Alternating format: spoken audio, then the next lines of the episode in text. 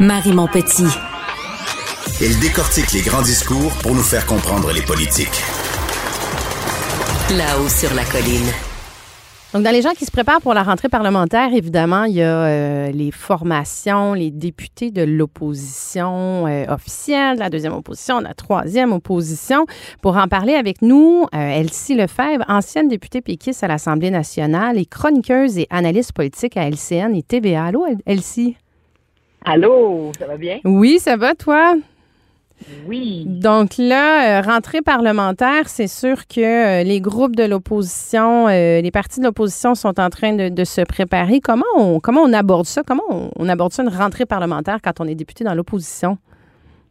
Bien, c'est certain que c'est un moment de grande fébrilité, là, la rentrée, surtout, bon, c'est un nouveau Parlement, nouvelle législature, tu as des anciens députés, mais tu as aussi toute une nouvelle cuvée qui vont entrer au Salon Bleu de manière officielle pour la première fois. Donc, ça, c'est un moment vraiment émouvant, solennel pour un peu tout le monde et même pour les anciens. Parce que quand on quitte le Salon Bleu, là, tu sais, tu sais. Euh, on ne sait jamais si on va y revenir. Exactement. Donc, même ceux là, qui sont dans des circonscriptions, des forteresses, il y a toujours un petit, un petit doute, un petit risque. Et donc, de recevoir l'appui de la population, ça vient, bon, euh, consolider, donner une petite tape dans l'eau, puis dire, OK, on, repart pour un nouveau mandat. Donc, c'est sûr qu'il y a beaucoup de fébrilité. Pour les oppositions en particulier, ben c'est certain que, bon, là, c'est le, le moment aussi du gouvernement, du premier ministre. Donc, il va revenir, euh, il va y avoir, bon, la nomination, on va choisir le président. Donc, ça aussi, il y a un décorum. Donc, euh, le, en principe, c'est le, le, le, député euh, le plus ancien qui va prendre place. Puis ensuite de ça, on va choisir le vrai président. Donc, bon, il y a un décorum par rapport à ça. Le président va faire semblant qu'il ne veut pas rentrer une fois qu'il va être nommé. Bon, donc ça, c'est des moments euh, disons, euh, de la tradition parlementaire qui sont importants de garder. Et euh, bon, les, les, députés qui sont là pour la première fois vont le voir pour, pour une première fois. Mais là, après, bon, le, le gouvernement va faire son, son, discours inaugural. Donc, bon, on va présenter sa vision gouvernementale. Une vision, évidemment, bon, qui va être assez large parce qu'en principe, il va, va devoir couvrir là, les quatre prochaines années de son mandat. Puis, il va nous annoncer quelques priorités.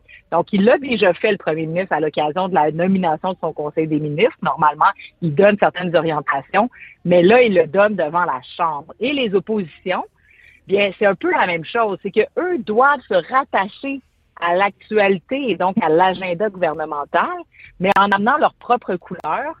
Donc, c'est un défi de rester finalement sur les thématiques, donc de ne pas avoir l'air complètement champ gauche, mais euh, dans le même temps apporter sa propre couleur. Donc évidemment, il y a des défis différents pour euh, le Parti libéral, le, Québec solidaire et le Parti québécois. Puis bon, ben là, on a euh, Éric Duhem qui est un peu dans l'antichambre, qui va lui aussi devoir se positionner. si le fait, est-ce que euh, on, tu sais, c'est ça, il y, a, y, deux dynamiques. Il a imposé ses propres thèmes comme opposition, comme tu, tu, le, tu le dis, effectivement, les, chaque, chaque opposition, chaque parti a ses couleurs, mais il a aussi certainement essayé de euh, d'essayer de d'identifier, si on veut, euh, le talon d'Achille du gouvernement, ses points faibles, ses ministres qui sont peut-être un petit peu moins bien préparés, qui sont peut-être dans l'embarras cette journée là sur des dossiers plus sensibles aussi.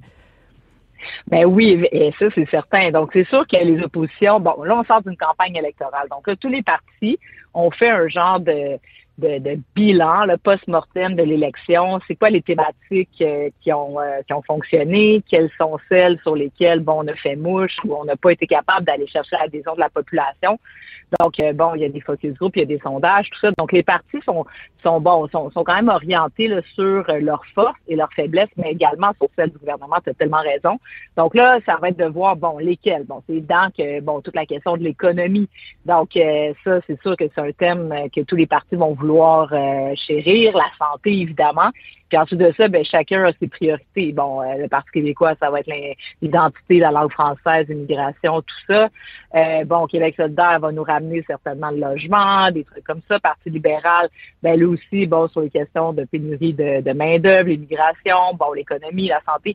Bref, tous ces thèmes-là vont être joués par tous les partis mais des fois avec euh, une partition différente. Mais c'est ça, c'est comment se démarquer. Moi, je pense que au qui moment se décide le matin là, dans le, fameux le fameux dry run là, où le leader va s'asseoir avec ses porte-paroles, va dire ben voici la stratégie aujourd'hui.